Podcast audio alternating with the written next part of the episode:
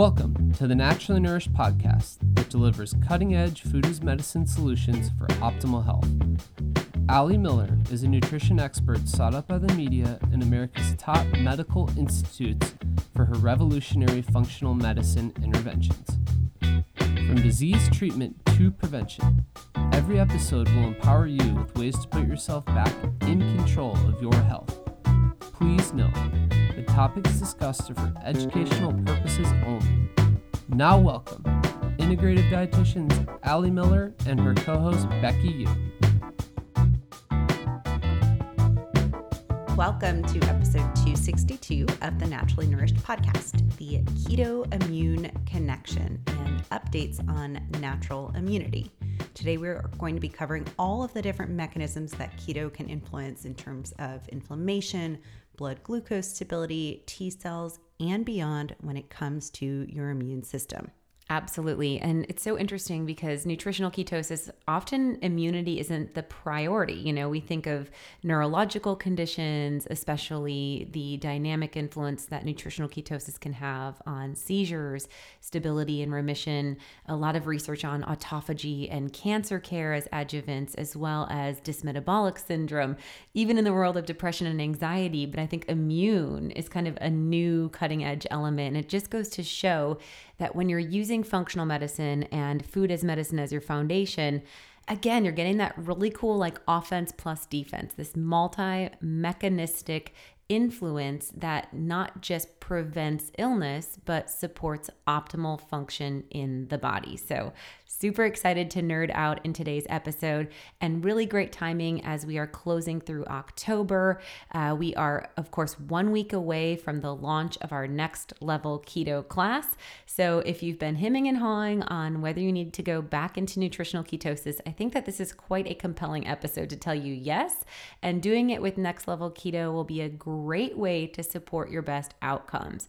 So, over the course of seven weeks, let's just get into the updates. I'm just going into it. Yeah, Becky. let's do it. I'm flowing. into the uh, course of seven weeks. The first class is October 27th, and they are weekly, except for we do take a hiatus the week of Thanksgiving. Uh, so we will not meet that week, but then we will meet again on December 1st and December 8th. So we're going to provide you guys support through the end of October, all the way into December, those really trying times of all of the holiday temptations to ensure that you are empowered and rocking out your food as medicine, getting back into the keto high and that really feeling amazing, ground grounded, nourished, while maybe shedding some of the COVID added weight that you've gained or undesired belly fat from the stress we've all been under. A really great way to have community support.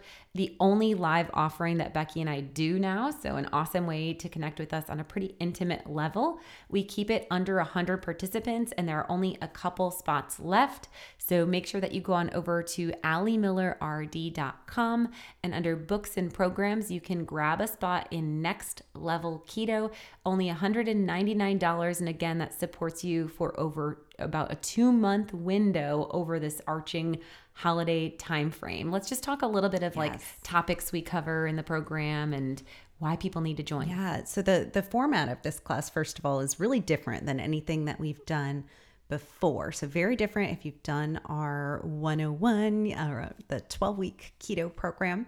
Uh, that's definitely more formal. Yes, there's audience participation at the very end, but this class really takes it next level in terms of allowing you guys to participate along the process. We even kind of tease out and look at individuals' questions and CGMs and use you kind of in the hot seat, if you will, um, during the class and as an example. So for that alone, if you've wanted if you to pick our brains, to. yes, exactly, exactly. um, but if you've wanted to pick our, our brains like over your lunch hour, yes. um, it's an amazing, amazing value. So the first class, we really go into mastering your macros, determining what phase works best. So, getting a refresher on all things macros that you can track, know where you're at. And then we go into kind of every other week is more of a, a deep dive Q&A. So the first Q&A is hormones, thyroid, adrenals and stress. And who doesn't have questions Yes. in that area? So people can actually upload their labs and Yep. ask and kind of troubleshoot or ask about particular formulas or what would be most appropriate, as well as roadblocks that they've seen or even concerns or what panels they should order. Mm-hmm. So we allow a really open forum discussion and then we go through kind of the most cutting edge nutritional research on these areas of focus, providing everyone food as medicine goals and supplement strategy. And then we have a really fun class on mixing up your meal plan, abundance, and variety to make it sustainable. And I'm sure we'll tweak that a little bit for A lot of holiday keto recipes. Yes, yeah. so everyone will have a really good meal plan for Thanksgiving, Yes. which will Yep. be awesome Yep. because we'll definitely be sharing beyond that as well as uh, fun things like right off the bat, of course, some techniques for trick or treating in the Mm-hmm. household and what is the switch witch and all those things. So there will be some fun seasonal flair, if you will, within the curriculum as we go through the holiday season together. Then we have another functional medicine deep dive Q&A style on gut health and digestion and that's where we kind of toggle out things like SIBO versus candida or leaky gut versus gut cleanse. Where do I start? What's going on in my body? And uh, within the class, we also talk about starting points like our probiotic challenge, things to look for within that process, when you would consider doing MRT testing, and so much more. We incorporate a 10 day detox as a support as we launch into December um, so that we can fit that in before the new year and provide uh, up to date information to make sure you're all geared and ready for that. Like Becky mentioned, we do a CGM around class four where we actually show you how to put it on and then we walk through with trends. We allow you to upload to a portal or Google Doc where we can share and troubleshoot your shifts. And so you can learn from other people like a high uh, bedtime evening spike might be associated with cortisol. So we'll play with maybe a complex carb snack actually at that time, or we'll play with longer fasting, or we'll play with phosphatidylserine or magnolia bark extract to block cortisol levels or up in the relax and regulate. It's really a way to ensure that you get that N equals one after your foundational approach to keto. So it is a prerequisite that you have purchased our 12 week food as medicine ketosis program. Uh, ideally, you've been a prior participant and you've already gone through it completely. If not, you can purchase it simultaneously, but we will ask that you kind of tread water quickly in the beginning to catch up to speed because we will be using terms that we've already kind of established throughout that system. And that's why we're able to really accelerate outcomes with the assumption that everyone's understanding what we're talking about and we're jumping into things to troubleshoot. Yes. So join us again. Starts the 27th. It's Wednesdays from 12 to 1 p.m. And you can find all the details over at AliMillerRD.com. And again, only $199. We hope to see you there. All right. All right, other updates since we're in the update world. Yeah, we've got another really exciting update. This is the first time that we're talking about the Women's Wellness Workshop. Yeah, hey. So I just officially booked a women's wellness workshop out in Wimberley, Texas at the Bell House. It's a beautiful space, gourmet chef's kitchen, and it seats 40 people. So we are going to be doing an event from 3 till 9 p.m. on December 4th. That's a Saturday.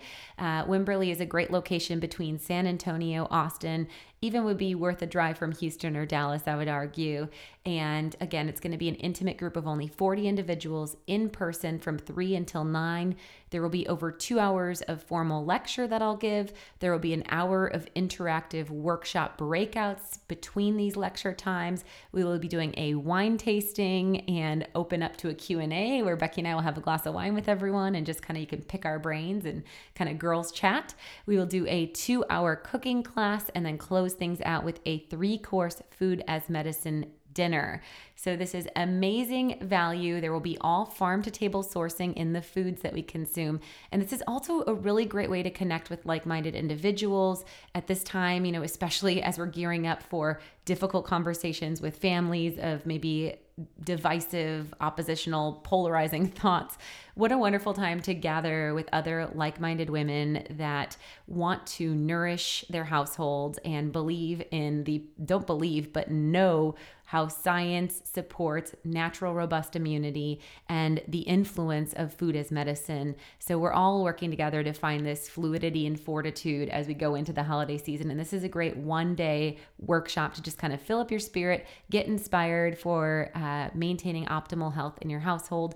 And we'll dig into topics including gut and immune connection, adrenal hormone balance, fasting, keto, metabolic flexibility, and so much more. Super, super exciting. We only have 40 spots available. So this will sell out. Absolutely. Um, if you're interested in VIP opportunities, including staying on site at this gorgeous bed and breakfast, um, tea and coffee with Ali, you can email info at alimillerrd.com and we'll be selling the tickets on alimillerrd.com. All right. Other updates uh, we have refreshed the Become a Client page on the Ali Miller RD website. In fact, it was kind of loaded with all sorts of confusing information and we've really streamlined it. We keep hearing, like, do you guys offer packages? Or how do I get started? What's the first step? So now the page is going to be a very clear read on kind of the entire experience of becoming a client the way we work with you is everyone purchases an initial consultation with either Becky or myself. And in that initial consultation, that's when we do that deep dive, kind of as the detective of your body, digging into triggering events and history and all of the story of your body, essentially, of how you arrived today, and looking at elements of dysfunction or imbalance and how we can get to the root causes for true resilience and optimal health. At the end of that first consultation, that's when Becky and I would provide you with a protocol, which would be recommendations of advanced functional labs, also supplement strategy, some food as medicine foundation, and maybe some macro goals. And then at that point, we'll talk to you about whether it looks like you would need three follow ups spread out within six to eight weeks, or our VIP package, which has six 20 minute consultations and four 45 minute follow ups, and so many other ways we can slice and dice something specific to meet your needs for best accountability and sustainable results. So you can go on over to alimillerrd.com and click on Become a Client. I highly advise if you've been thinking about one on one support that you do it now before the holiday rush. This is like the lull time, right, Becky? Right. So both of our schedules in the month of November, December, this is a great time to get in instead of hoping for January, February when everything's pretty locked and loaded.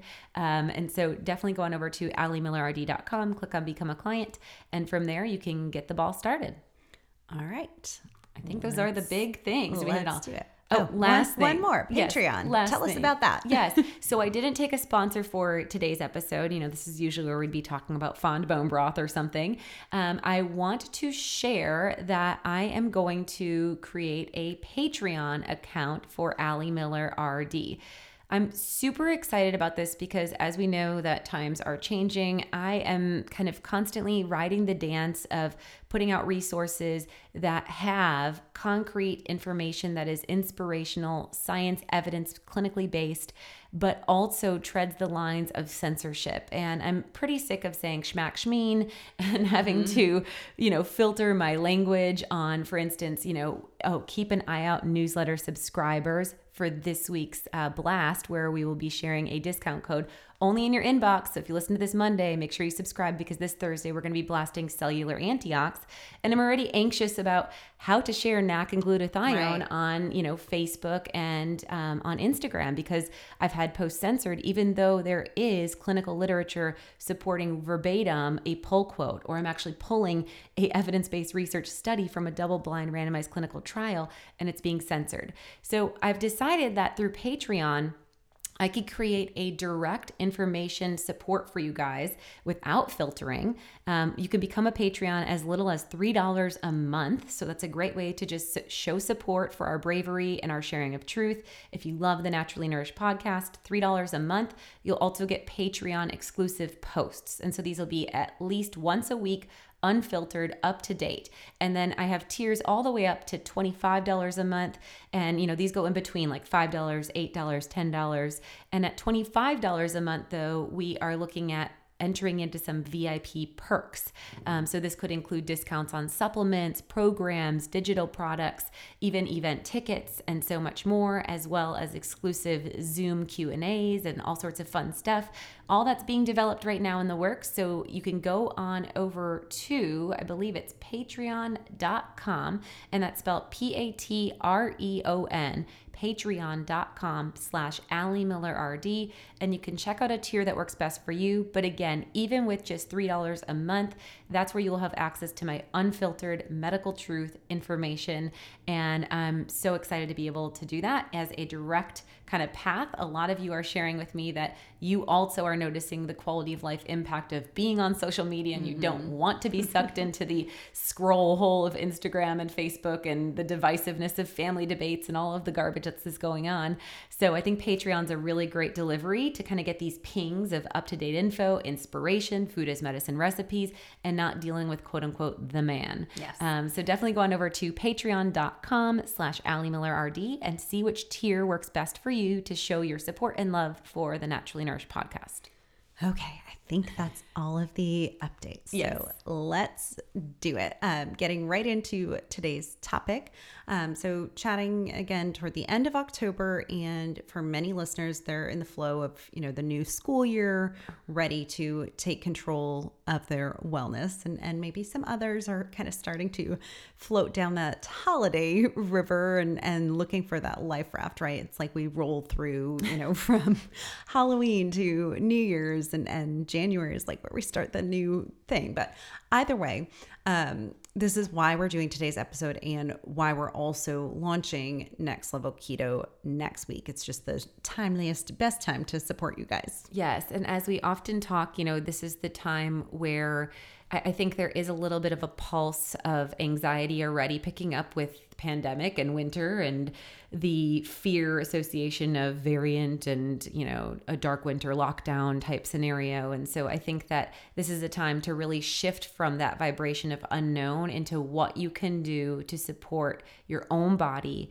And as i said nutritional ketosis provides so many mechanisms not only to ground your mind and support optimal mental health. You know as i talk about in the anti-anxiety diet we know that when we're producing ketones and they cross the blood brain barrier, they reduce that excitatory epinephrine surge, which is similar mechanism of what actually inhibits the seizure activity. Same as the expression of GABA. You know, ketones are GABAergic, and so they're actually going to upregulate that inhibitory compound, which also supports that mellow out, grounding, anxiolytic, calming activity. So if you're again looking at a time, this is the time, whether you need our program or not, I definitely would say hear us sharing that this is the time to go tighter into keto as you go into the holidays. And I'd suggest that you consider doing it keto strong. Now, the only ones that maybe are already tight keto and want to play with metabolic flexibility could be reasonable. But I think for most of us going into November, we want to kind of ring out and push the reset and feel that strength of foundation in our frame. Yes. So beyond the keto immune connection, which we're going to dive deep into, let's just kind of refresh on other benefits of keto and why we love this way of eating. Yeah. So I mentioned, you know, the anxiolytic or anxiety reduction element, which is huge. We also know that ketosis provides just direct anti inflammatory effects.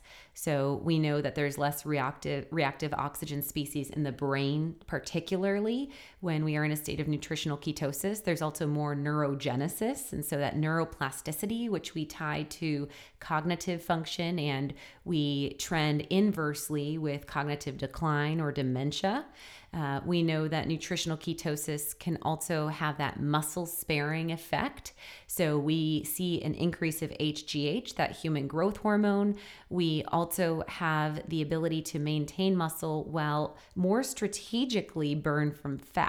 So when we are at this um, intermittent fasting approach with keto or just mere calorie restriction with keto, the weight that we lose and the composition change is more favorable for sustained outcomes because the basal metabolic rate is often retained in nutritional ketosis due to favoring fat loss. So there's that favorable body composition change and also more sustained weight loss results, which is huge. And I think the idea of both that mechanism metabolically paired with reduced cravings, which is also important to note. There's a lot of appetite regulation. So we have satiety with nutritional ketosis. The higher fat diet itself provides that, and also GLP 1. Um, we do see some increase there going on with uh, regulation we see what are other elements becky? There's so many. We see support um, and, and, a lot of those highlighted that i just went into you could look at episode 99 of the mm-hmm. naturally nourished podcast. It's called ketosis as medicine. We'll link that where we go into all clinical literature up to date research on all of those mechanisms. And then another one that i'm thinking of which is one of our more popular or top i think 10 still episodes to date is episode 121 Keto and Women's Hormones.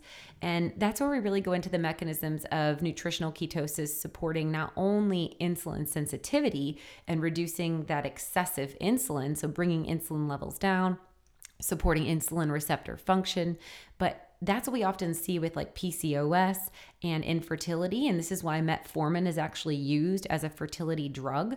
So, fertility support, keto would be great. And then, even the mechanism that when ketones dock in the brain at that level of the hypothalamus, there's influence with leptin. And leptin is that satiety hormone, which tells the body it's safe. So that has part of the mechanism of also the calming effect as well as hormonal effect and can actually balance and create a more parasympathetic expression in that HPA axis, which downstream can favorably influence our FSH and LH. And that's what regulates our hormone cycles, that follicular stimulating hormone and luteal hormone. Yes, so so so much in the world of fertility, women's hormones, and then you know we even see in terms of our adrenal glands benefits of ketosis, um, where keto can reverse this dysregulated cortisol metabolism, right? Which, again, I think right now, timely is one of the biggest drivers of probably imbalance that most people are experiencing after the last 20 months. yes. um, and and what's super cool here is is really you know each mechanism has unique metabolic influence that are specific to ketones. So when we hear it's just a fad diet or you know it's just calories in calories out.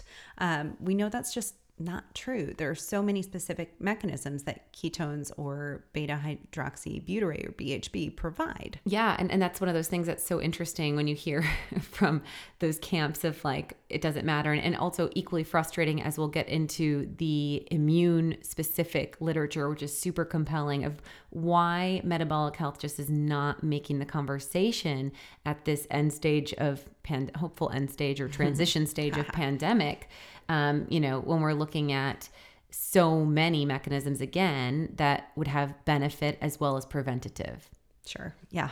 Um, so let's jump into keto now, especially when we dig into the world of inflammation and autophagy or that cellular kind of cleanup response.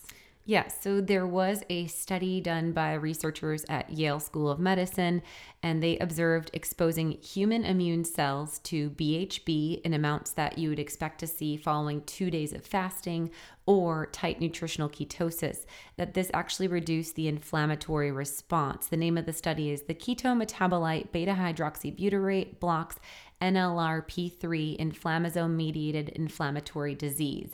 And that NLRP inflammasome pathway we talked a lot about in the vitamin C episode of the Naturally Nourished podcast. So I will link that also in the show notes.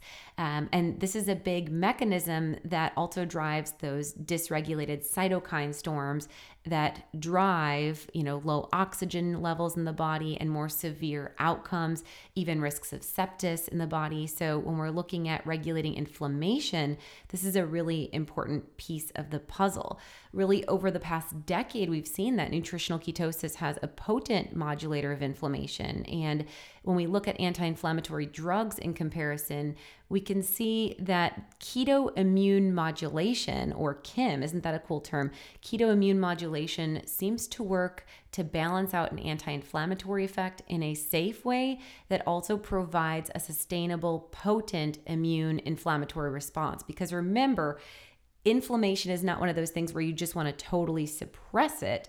A lot of inflammatory processes are necessary to upregulate immune response. So it is ensuring that the relationship is balanced and not dysregulated.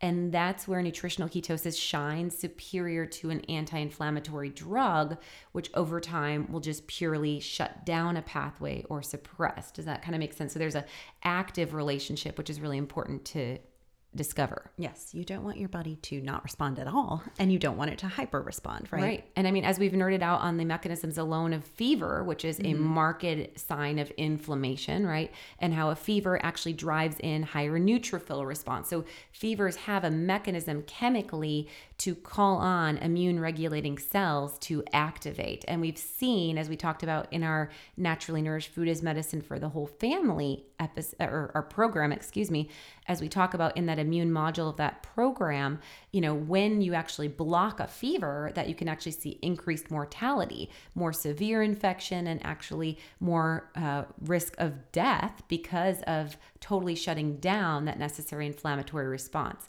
So, again, nutritional ketosis has this modulating impact. And when we think of anti inflammatory drugs, we think of our NSAIDs, right? And so these are going to be blockers of COX. So, they're COX inhibitors in the body as far as cyclooxygenases, those pro inflammatory mediators. Side effects of NSAIDs, we know GI irritation and ulceration. We know bleeding can be seen as an issue. Acetaminophen would be a whole nother world of our um, anti-inflammatories, and this is Tylenol, right? And they also block COX in the in the body. Uh, we can see liver damage with acetaminophen use. Corticosteroids do have more multiple mechanisms where they hit cytokines, um, chemokines, and eicosanoids, excuse me. And now, in this world of corticosteroids, we'd use more maybe acute allergy or chronic inflammatory diseases in those with um, rheumatoid arthritis or autoimmune conditions often are going to be on these drugs but we see immune suppression with use of corticosteroids so again to treat an acute flare but not to shut down the system mm-hmm. which then can't fight for itself same thing with monoclonal antibodies actually which is why they're often delivered with antibiotics in the world of pandemic they they are going to be targeting cytokines and chemokines and some specific lymphocytes so there is that more direct immune response beyond just inflammatory but there is high susceptibility to sepsis um, and overall immune suppression. Interesting. Okay. Yeah. So, you know, again, ketosis has this multi mechanism where it has the ability to regulate inflammation, not to shut it down, not to turn it on, and especially on those inflammasome pathways. And then again, the kind of chicken and egg beauty of ketosis is that you're likely to see body weight loss and fat loss, which further reduces inflammation because adipocytes or fat tissue cells on the body themselves are pro inflammatory. And then there's an epigenetic expression as well. So there's actually an attributable reduction in the amounts of our inflammatory visceral belly fat as well as this epigenetic influence on our insulin response and how different genes actually turn on to protect our cells from oxidative stress and inflammation based on signaling and regulating of our genome expression with the stimulus of beta hydroxybutyrate. So, again, not calories in, calories out, not just the fat loss, but when we make ketone bodies, there's actually an influence on our gene system that reduces oxidative stress and inflammation in the body. Okay, and then beyond that genetic component, let's just go a little bit deeper into some of these anti inflammatory mechanisms. Yes. So it's actually interesting. There was some research done by Phinney, and I will be linking this in the study. And there's a really great flow chart that looks at beta hydroxybutyrate signaling hypothesis. And a lot of it ties into arachidonic acid, which is interesting because we sometimes demonize arachidonic acid as pro inflammatory, but we do know that it is, an essential fatty acid and it plays a big role with our cell membrane function. So, getting a little bit down the rabbit hole, and then I'll pull out, hopefully, we'll see. Um, when we're looking at reactive oxygen species in connection with ketone bodies, one of the connections is that inflammation is um, created or connected through the compounds called isoprostanes. And isoprostanes are created when reactive oxygen species attack specific fatty acids in cell membranes. And that's why, again, higher body fat drives higher inflammation in the body. So these isoprostanes are actually structurally similar to some of the pro inflammatory prostaglandins um, and COX enzymes. And these are the compounds that are blocked by your NSAID drugs. But in this case, if there's no enzyme involved in the formation of isoprostanes, NSAIDs can't block their formation. And so when we're looking at enhancing the body's ability to actually stop reactive oxygen species before they can attack the fatty membrane fatty acids, this is how beta hydroxybutyrate can actually impact this whole class of pro inflammatory compounds from being created in the first place. There's this membrane arachidonate preservation, and that increases improved insulin sensitivity. And at this same mechanism, this is reducing the mitochondrial reactive oxygen species or oxidative stress in the body and the BHB is blocking that NLRP inflammasome pathway, which downstream reduces these inflammatory bioactivators. So much less arachidonic acid is being destroyed by these reactive oxygen species when the body is in a state of nutritional ketosis. So then less needs to be made in order to maintain optimal membrane levels. And this is again, an essential fatty acid that keeps your membrane intact. So we've seen that the level of arachidonic acid in our muscle membrane is actually strongly correlated with insulin sensitivity. Interesting. Okay, so the more of that you have, the improved insulin sensitivity then. Yes. Okay. And the more kind of utilization and cleanup okay. is going to be generating reactive oxygen species or inflammation. And through a ketogenic diet, because there is that preservation of muscle tissue and mass, there's also better membrane protection. And so that mechanism of less turnover on the arachidonic acid in the membrane, we could also argue not eating a high arachidonic acid uh, diet, of course. And mm-hmm. actually, there's tons of research that we're seeing out of Mediterranean regions on omega 3 fatty acids, wild fish fish, olive oil, or low omega 6 fatty acid diet and less susceptibility to severity of infection sure. and mortality. Yep. And, and, and I think we're seeing a lot of that modeled, and that's the magic in some sense of Mediterranean diet. So when you take keto Mediterranean, yeah. you're getting, yep. again, best case scenario where you're balancing out the structural membrane integrity of your cells by diet and by what it's made out of from what you're consuming. And then also you're reserving it through nutritional ketosis, less turnover. Okay. Hey, we have a podcast on Mediterranean keto. I'll, yeah, I'll link, link, that, that for too. you guys. It's a good episode and really good like food inspiration for kind of lightening things up. Totally. Um, so beyond these mechanisms of how ketones can actually regulate inflammation, we've also seen this represented in actual human research yeah. studies. Let's talk about that. Right, like flowcharts are cool and yeah. big words. Yeah. so there's a randomized clinical trial that looked at two different weight loss diets. One was ketogenic, and the other was low fat, high carbohydrate. So same calorie again calories in calorie out people got to see this one um, the ketogenic diet actually demonstrated much greater anti-inflammatory effects after 12 weeks and these reductions were seen in multiple inflammatory biomarkers implying a broad spectrum rather than just a single focused mechanism of action excuse me and then there was another study that was done by Vircha or Virta, um, which is associated with Volek and Phinney, and um, I'll link this as well. This was a study on patients with type 2 diabetes. Both white blood cell count, which we know white blood cell responds to infection, of course, and this is starting to tie beyond inflammation. White blood cell count and CRP were dramatically reduced or regulated. They didn't bring to a low white blood cell count, but if it was elevated, became regulated in the keto diet group compared to the usual care group at year one and year two. So we're looking at pretty remarkable long term outcomes. The reduction in CRP in the keto group was a dynamic magnitude of 35 to 40% reduction, um, seen to be potentially superior to that of a statin drug. Of course, unlike a statin, um, the statin drug can't show the impact on white blood cell count and also can't show the impact on metabolic health and favorable testosterone influence sure. and vitamin D levels and CoQ10 and all that jazz. Whereas, again, nutritional ketosis would be more sparing of those bioactive components. And that's something I feel like I see in clinic all the time with my clients who go on keto. You know, we check their CRP 12 weeks later and it's gone, you know, from beyond a six into normal range of under Right. one. Yeah. Um, so I think there's a, a really big relationship there. And then beyond inflammation, um, there's a direct relationship too between ketones and T cell function. Well, right. So this is where we get in the inarguable immune world, right? And so all of those were kind of maybe a, a cousin, distant expression of infection and management of infection or response of infection when we're talking oxidative stress and inflammation. But when we're talking T cells, we're talking immunity. So there was another recent study, which I will link again in the show notes, and it was both in vitro and in vivo and it revealed profound beneficial effects of ketone bodies on human T cell immunity. Um, the phrase from the study that I pulled is a ketogenic triggers the production of ketone bodies. The ketone body beta hydroxybutyrate plays a key role in immunometabolic reprogramming. It was found that in both in vitro and in vivo, BHB improves T cell function and primes human T cell memory uh, differentiation. And this in turn promotes a more prolonged natural immune response.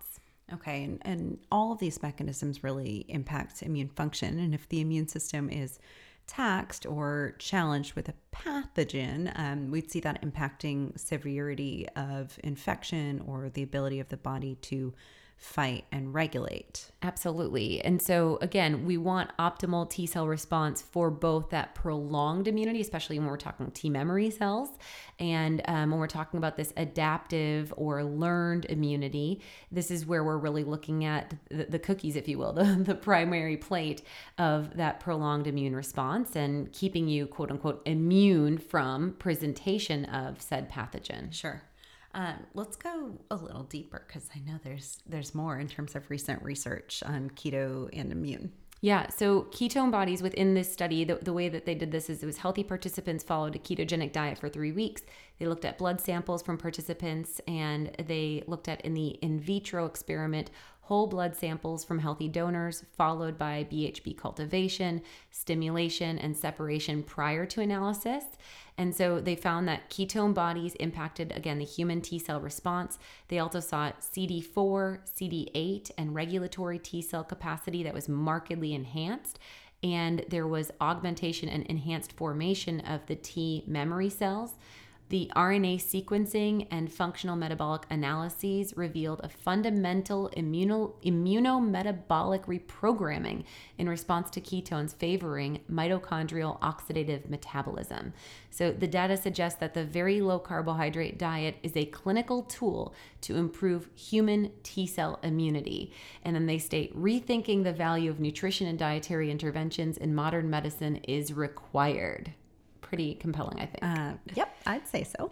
Yeah, so the name of that study is Very Low Carbohydrate Diet Enhances Human T Cell Immunity Through Immunometabolic Reprogramming. And what I want to kind of hone in on with this again is that we're not talking about a learned response to one compound. When you're using a injectable drug like a vaccine, which again, this new quote unquote, when we're talking mRNA vaccine, we don't even like to use the word vaccine because we're not using an attenuated virus. Um, in a standard vaccine, an attenuated virus, generally speaking, is provided, and that teaches the body to make antibodies, right, to fight that compound.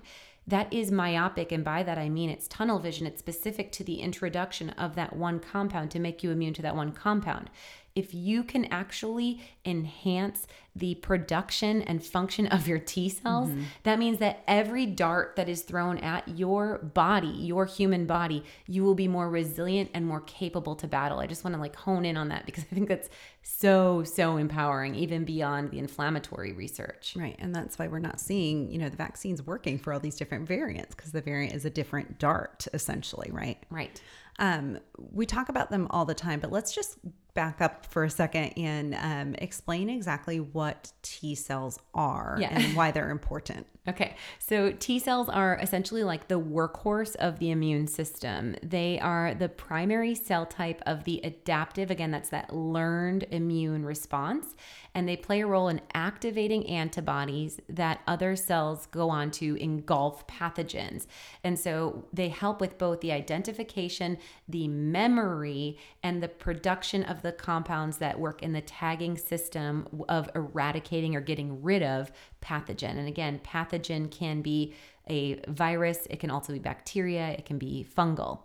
Um, and so when we're looking at T cell function, we also see that they initiate the inflammatory cascade to then kill these infected cells to kind of eat away, get rid of the debris.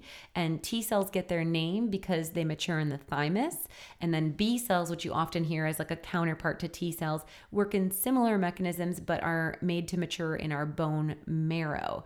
So there are many subtypes of our T cells. The four key types that you may see in clinical studies um, the cytotoxic T cells, those are also when I mentioned the presence of CD8 plus. Um, these attack infected cells. There are T helper cells, which are also known as CD4 plus. These are the ones that are going to really recruit the immune responders and produce cytokines with an inflammatory response. There are T regulatory cells, and these are known as Tregs. They shut off the immune and inflammatory response when it's no longer needed. And then there are T mem or memory cells, which are the long living that remember pathogens and infectious cells, and they have a more rapid response when re exposed. Okay, and so when that study on nutritional ketosis um, demonstrated you know, increased formation and specificity of T cells, that's really significant. Absolutely, because they work in like a suite. Again, we're not looking at a drug that enhances one of these mm-hmm. T cell responses or blocks one mechanism. We're looking at the suite, the symphony of all of these compounds coming together for enhanced dynamic immune response. Okay, and then um, that study really adds, you know, to this growing body of evidence on how the keto diet can be used as a, a clinical tool for restoring and maintaining metabolic and immune health. Absolutely, and you know, so here we are 20 months into pandemic and yeah. you know not a single governmental or public health message on metabolic health in fact as we've gotten so frustrated with in the past there's been the opposing message right. of like now is not the time to eat healthy right you just you just take care of yourself and, and i'm using air quotes when i'm saying take care of yourself because it means just curl up, Netflix and chill, and eat all get the things that feel comfortable. For your Krispy Kreme, and now I think you get two Krispy Kremes or something if you get the vaccine, or roll through the McDonald's drive-through and get a vaccine while you're there. Well, so let's talk about that because I actually pulled some of these things. I pulled what they are doing, right? So we're not oh talking God. about public health messaging on metabolic health. Uh-huh. We're not talking about the harmful impact of elevated blood sugar levels, which we've seen dynamic increase of disease risk. We're not talking about on the other end of the spectrum, the positives of regulating your blood sugar, getting ketones produced, this whole offense defense thing, it, it's it's so tunnel vision. And what's interesting is, is I was looking for incentives. I found on the CDC's website, cdc.gov, this is just shocking to me because I have you don't see this on a billboard billboard. You mm don't see this anywhere on a commercial. And it says hospitalizations were 6 times higher and deaths 12 times higher for COVID-19 patients with reported underlying conditions. Most frequently reported underlying conditions cardiovascular disease diabetes and chronic lung disease. But deaths 12 times higher? How come that's not on the news? And how come we aren't educating individuals on what they can do we are not providing high dose curcuminoids with delta tocotrienols like in our super turmeric to support cardiovascular. Are we providing vitamin D or N acetylcysteine or glutathione like we have in our cell antiox for respiratory health or empowering people on what to use as a natural expectorant and how to regulate immune response? Are we discussing carb restriction and control? Like, no, we're giving donuts from Krispy Kreme, crinkle fries from Shake Shack in New York City, pizza, beer. Oh. It, it's it's mind blowing how they are acknowledging it. This organization is acknowledging the issue, and there's not a single action plan being made. Yet we're seeing mandates on an experimental injection and not addressing literally the elephant in the room. Right, because in theory, you know, those underlying conditions are also at higher risk either of the vaccine not working, absolutely, that's a great point, at, at higher risk for complication. We know cardiovascular complications have been, you know, well well acknowledged, at least, you know, by us and in the world of myocarditis like and yeah. blood clots. Yeah, yeah. right. Yeah. And and so someone who's at high risk for blood clot may be more prone towards vaccine injury. And what's really interesting is if it doesn't go the full two weeks following the second injection, it's not noted as um, someone that's fully vaccinated in the death count. Mm. So that's an unvaccinated person. Interesting. I did. And it also doesn't count as a vaccine injury, apparently. Yeah. Yeah. But, you know, those who are obese, we know that they likely do need that third booster shot and then some, or they could lose the weight and their vaccine, you know, whether they choose to get it or not, would actually work better. Absolutely. And, and a lot of that speaks to, again, that inflammatory immune response and the ability of white blood cell dysregulation to um, either have favorable reaction or not.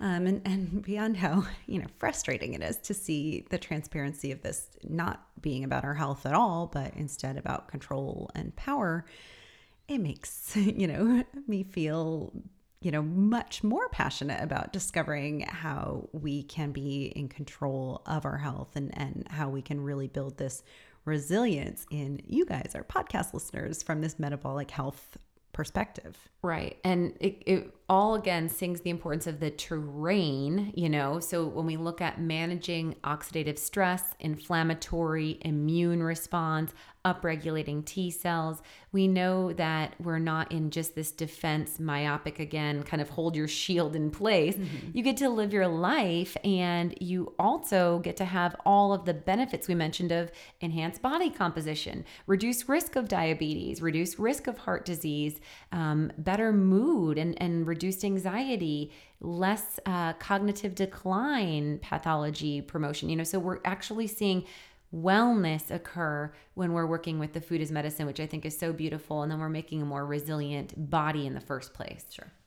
Um, so, when people are reaching out and asking what they can do to support their immune system, um, I think one of the first considerations really needs to be nutritional ketosis, or at bare minimum, balancing, you know, blood sugar and um, taking at least a, a low carb approach. So, where would you say to get started from kind of this keto immune perspective? Yeah, I mean, I think that everyone's, you know, on a line of a perspective. And the first step that we want to go into is being mindful again of the holiday season being that of a typical time of weight gain and a typical time of increased refined carbohydrates and also a typical time of cold flu and virus. That's not a coincidence.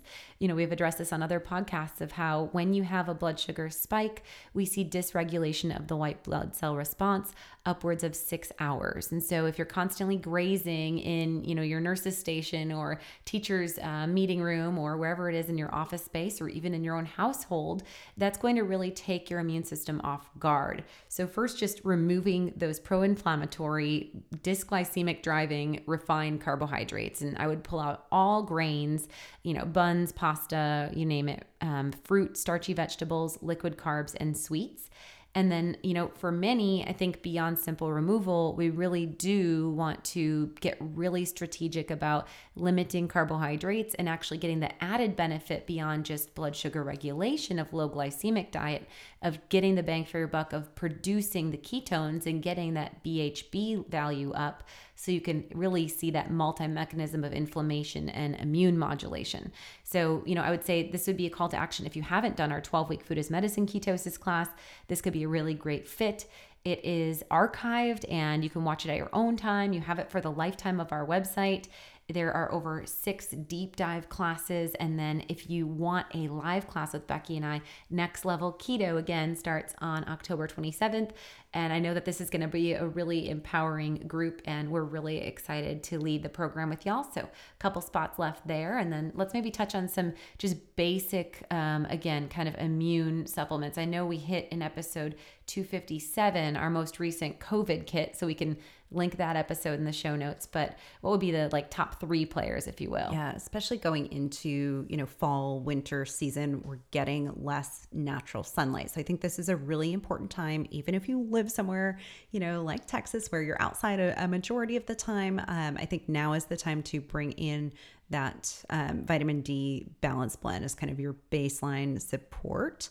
Um, and this is regardless of, of, you know, COVID symptoms or exposure, you want to be taking that at one capsule daily throughout the cold flu virus season and you want your kiddos on the liquid version of that for all of the nasty gunk that they pick up at school and daycare and all of the places. Absolutely.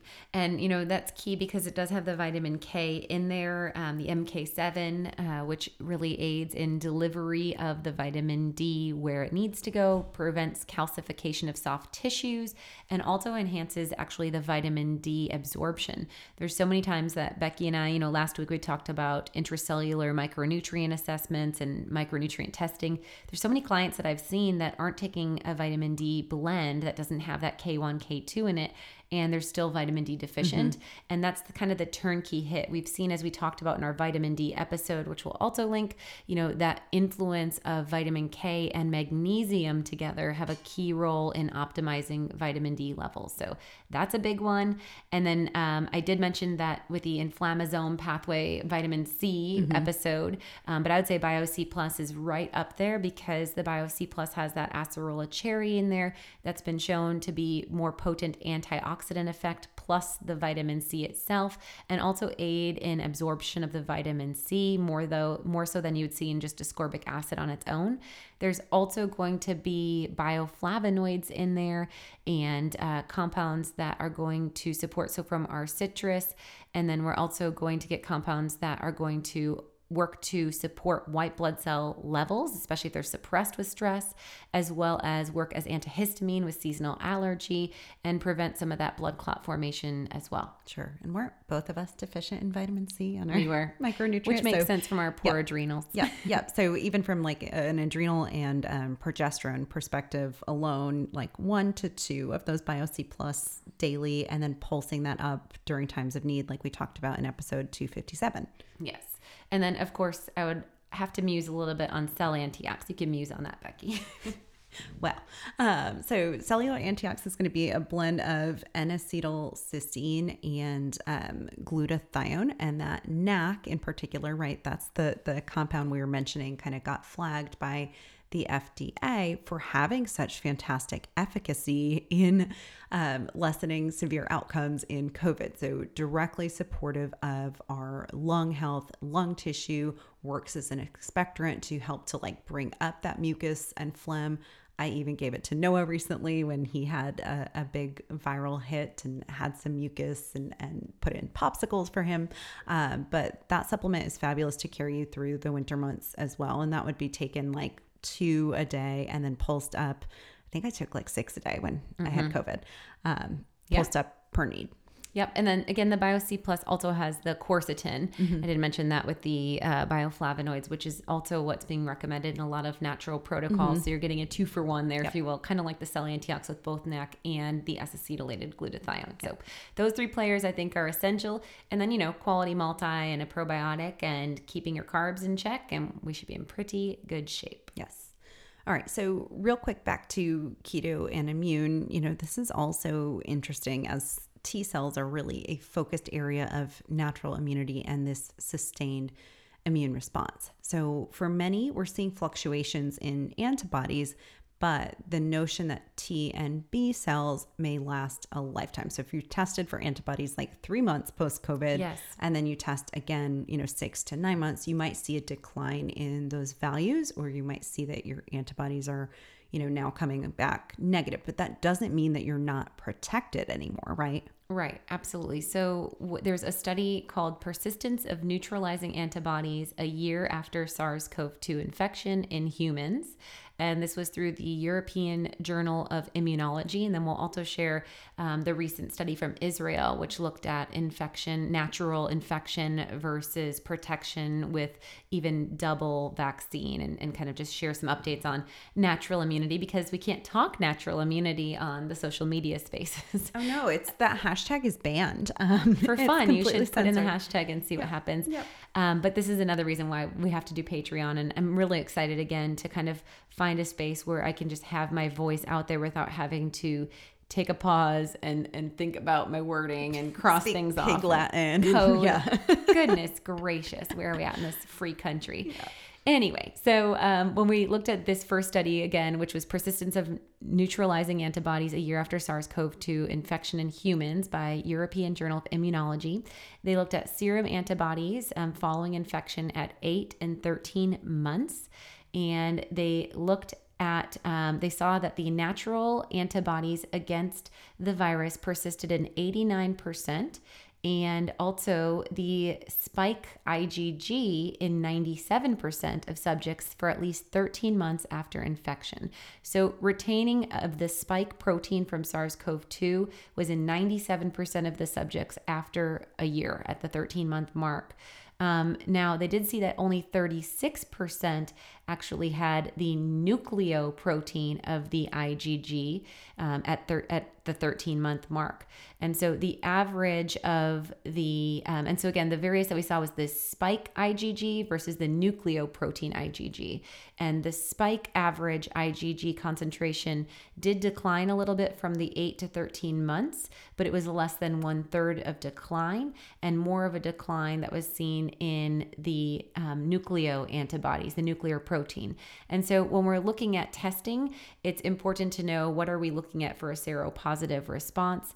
Um, there was a reduction that we did see in the natural antibody titers against the variants compared to the SARS CoV 2, especially after a mild disease, but there still was suggestion that there was protection against all of the variants themselves. Okay, so even if you're seeing that IgG, which that makes sense that that would decline over time because that's that more like rapid antibody response, you're still seeing this kind of specialized spike protein antibody present even at 13 months out. Right. And again, the assumption would be if we were looking at T cell right. memory response, that we would see that for the lifetime, just like we've seen in presence after the Spanish flu, um, you know, upwards of a century later, still that prolonged immune response. So enhancing T cell formation not only does aid with producing and continuing to produce those, those antibodies, but beyond just that one mechanism of assessment, you're getting this holistic favorable response. Mm-hmm.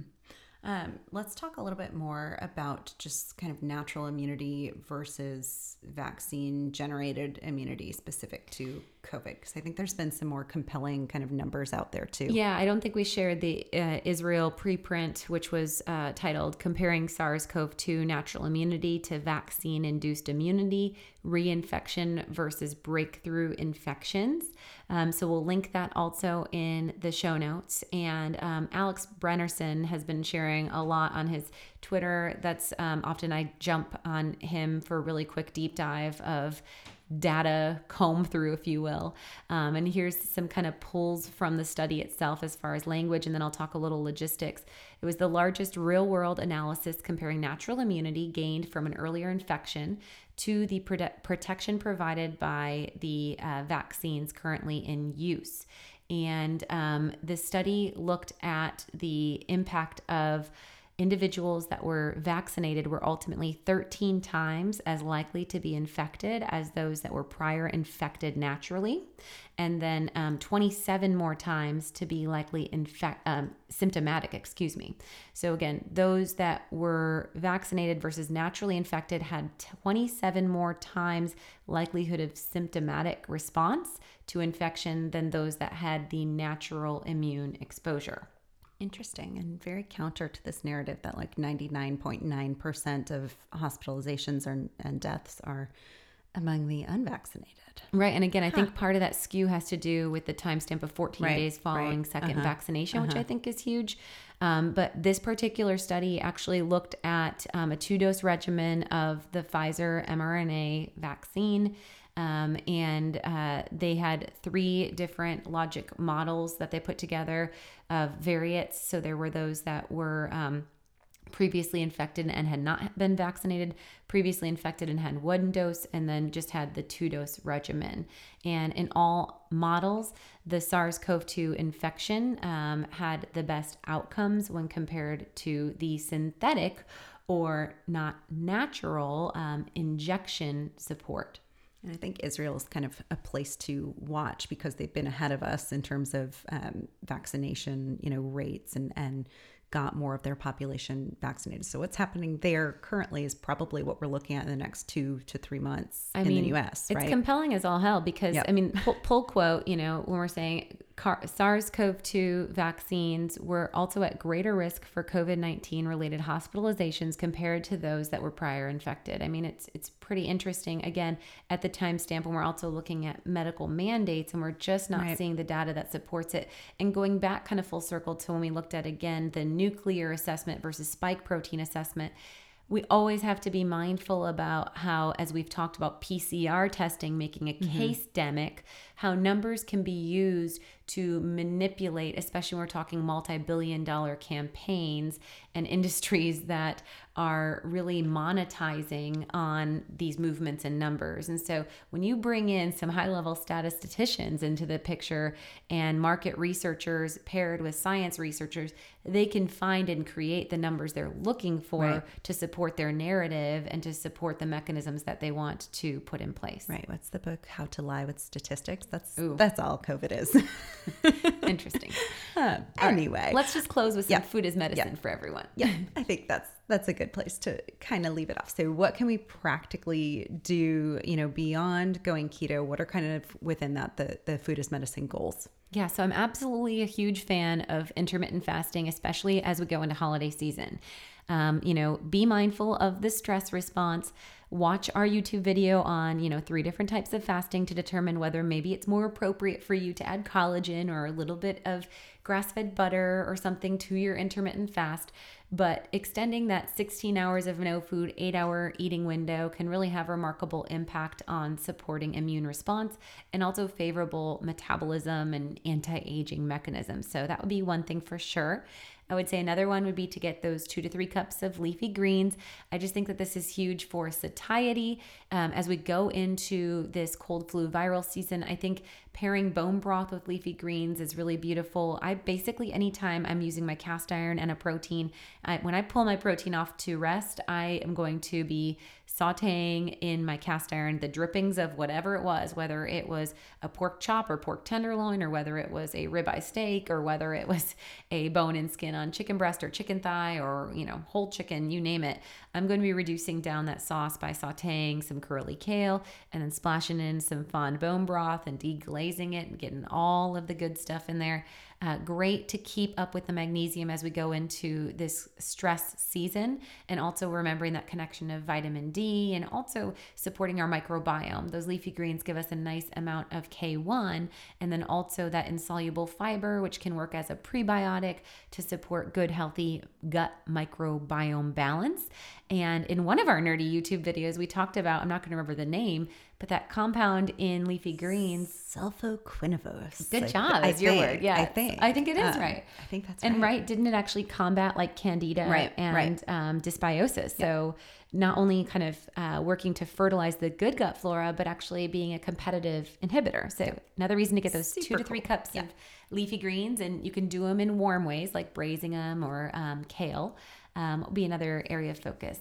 Um, bone broth. And I think that can pair really well, like you said, with the leafy greens in terms of doing that um, to kind of deglaze your pan and then saute down some leafy greens.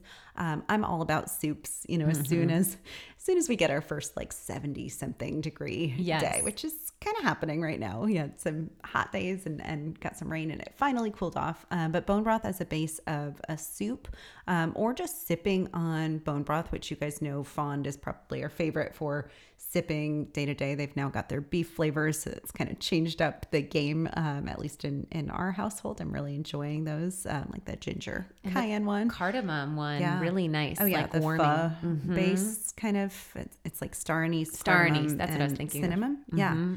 So good. Yeah. And you know, you might want to listen also to the podcast if you missed it on bone broth fasting. Mm-hmm. That was just a couple weeks back. And so another thing, if you haven't gotten back on track and you're just feeling in this kind of mediocre space and you need a little rev under you, do the bone broth fast as a great jump in. And then of course, join the next level keto as well. Um, drinking your water two to three liters a day, staying hydration, um, important again to keep your nasal passages and respiratory tract, all of your membranes moisturized is going to make us less susceptible to respiratory infection and also helps to move any pathogen in our space. So, um, keeping hydrated with about two to three liters of fluid per day is really important. And especially as even we like think we can feel it when um, heat gets turned on in buildings, if you're mm-hmm. living in colder areas, that kind of takes a whole havoc on like the ear, nose, throat area. So, a great time to think on focusing on staying hydrated. And then always, always getting at least 60 grams of protein for women, about at least 80 grams of protein for men, generally speaking. Um, this is really important to get all of those amino acids that your immune system actually needs to make the antibodies and to support optimal immune response. So, lots of food as medicine support. I think you can package it all together in a beautiful Mediterranean keto approach that we will help you do in our next level keto. If you love today's episode and you need a boost, go on over to alimillerrd.com and grab your spot. And then also check me out on Patreon. We'll put the link as well as all of these research study links. I'd love to see your support over there. And if you guys are digging it, I will be more active. And again, check out the different tiers where I will do different intimate Q&As and research uh, letter reports and so much more fun. And if you want to come visit in Wimberley, grab a ticket for December 4th for our Women's Wellness Workshop.